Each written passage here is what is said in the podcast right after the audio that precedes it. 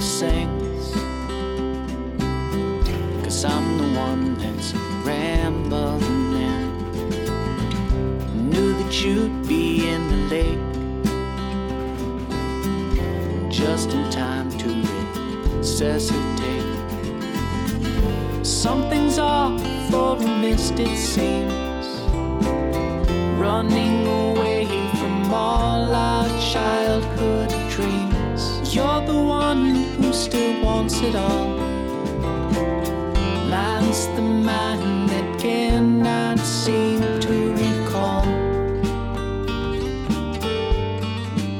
Since 17.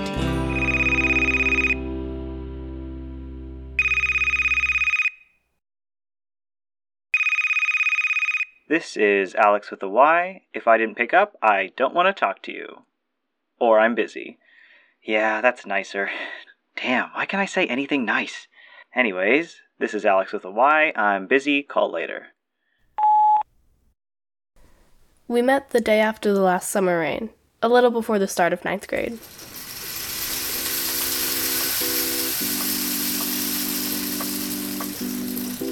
We both were new students, so the administration made us take summer classes to catch up to the level of our classmates. The hallways that faced the courtyard were covered in cockroaches brought in by the rain. The sticky, humid air carried the scent of cinnamon from the ambulant vendor selling churros a couple of blocks away. You always said that you made the first move, and I always let you. However, the truth is, I was the one to approach you. I asked, Do you know where classroom 2B is? And you walked me there.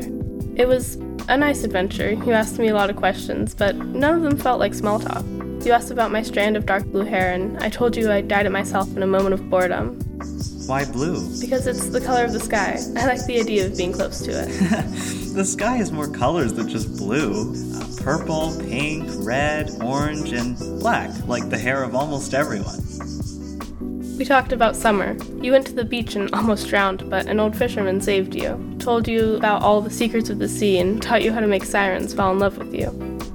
I told you I spent most of the summer reading romance novels, cuddling up in my bed with a cup of my grandma's hot cocoa. When the last bell rang, all reservations I had of making a bad impression in front of you dissolved. The anxiety that had stayed with me for weeks when I met new people decided to leave after just a day of meaningless questions and bad jokes. I felt comfortable in a way I had never felt at school. For all the time we spent together those last days of summer, I only learned your name, Alyx, until autumn arrived and we started ninth grade. Your name was different from the one written on the call list, and you hadn't been certain if you could trust me with that part of you yet. You said, names reveal more about ourselves than we ever give them credit for. Your older sister had taught you the power of names, the beauty found in words like lady and gentleman, the power a dress could have on a very bad day the harm all three could make if applied the wrong way. You taught me I could decide for myself an identity other than what my parents gave me. You helped me discover new words for what I could be, like Timmy Girl. You taught me a lot of things how to multiply fractions, how to get away with not doing homework, how to talk to girls with perfect ponytails and makeup that made them into goddesses, how to get myself out of my books and go on adventures with you instead. That was when I stopped wondering if we were friends or not. The seventh day into our freshman year, you took the book that I was reading and closed it on my face, convinced me to ditch biology class, they were teaching bullshit anyways. We escaped the old gray building that was our school and walked all the way to the Golden Mall. We bought the cheapest ice cream that we could find, tried on clothes we were never going to buy, and spent the rest of our afternoon window shopping. I miss those days, when I felt comfortable when every morning that I woke up so early that the sun was still sleeping was fine, because in a few minutes I would be meeting you at our dreadful, gray, cockroach infested school. Because I knew that you could get me in a way that my parents could never. You have your sister to show you the different shades of gender, but I only had you. Together we would discover the answers as to why we were taught the sky is blue in the first place when this is a lie, what math even is, what makes a moment important enough to call it history. Now, every conversation we have feels like small talk. When we debate the color of the sky, it's no longer an exploration of the cosmos, but a comment on the weather. Rather than a listener of your adventures, I feel like a spectator, left alone to fend for myself, trying to discover what you did on the weekend from out of context clues. Instead of taking me out of my books, you're letting me get submerged in the statuary world of edited experiences. And you haven't even given me an answer to the shift of my bedrock. Because that is what you are my foundation that holds me against the thunderstorm that is high school. That's what hurts the most. Why won't you explain why we aren't talking anymore? I am still your friend, right?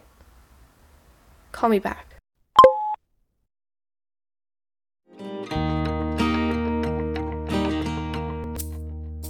You,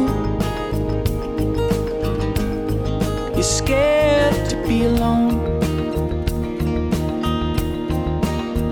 You stare deeply into your phone.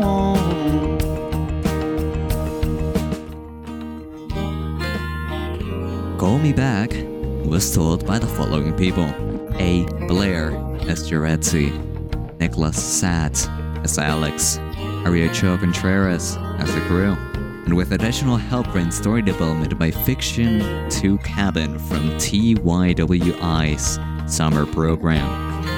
The music was for the opening, Since 17, and for the ending, Making It Right, both by Derek Clegg. Let's retrospect Stealing Glimpses of Your Face by Holizna CC0 and I Miss You by Eyes as bad music. This work used the effect Homemade Rain Stick made by Marco Sinato, who very kindly shared it in freesound.org. This work is licensed under a Creative Commons Attribution Non-Commercial Share Like 4.0 International License. For more information, check out the website link in the show notes. See you next week, and remember, a friend is someone who makes fun not only of you, but with you.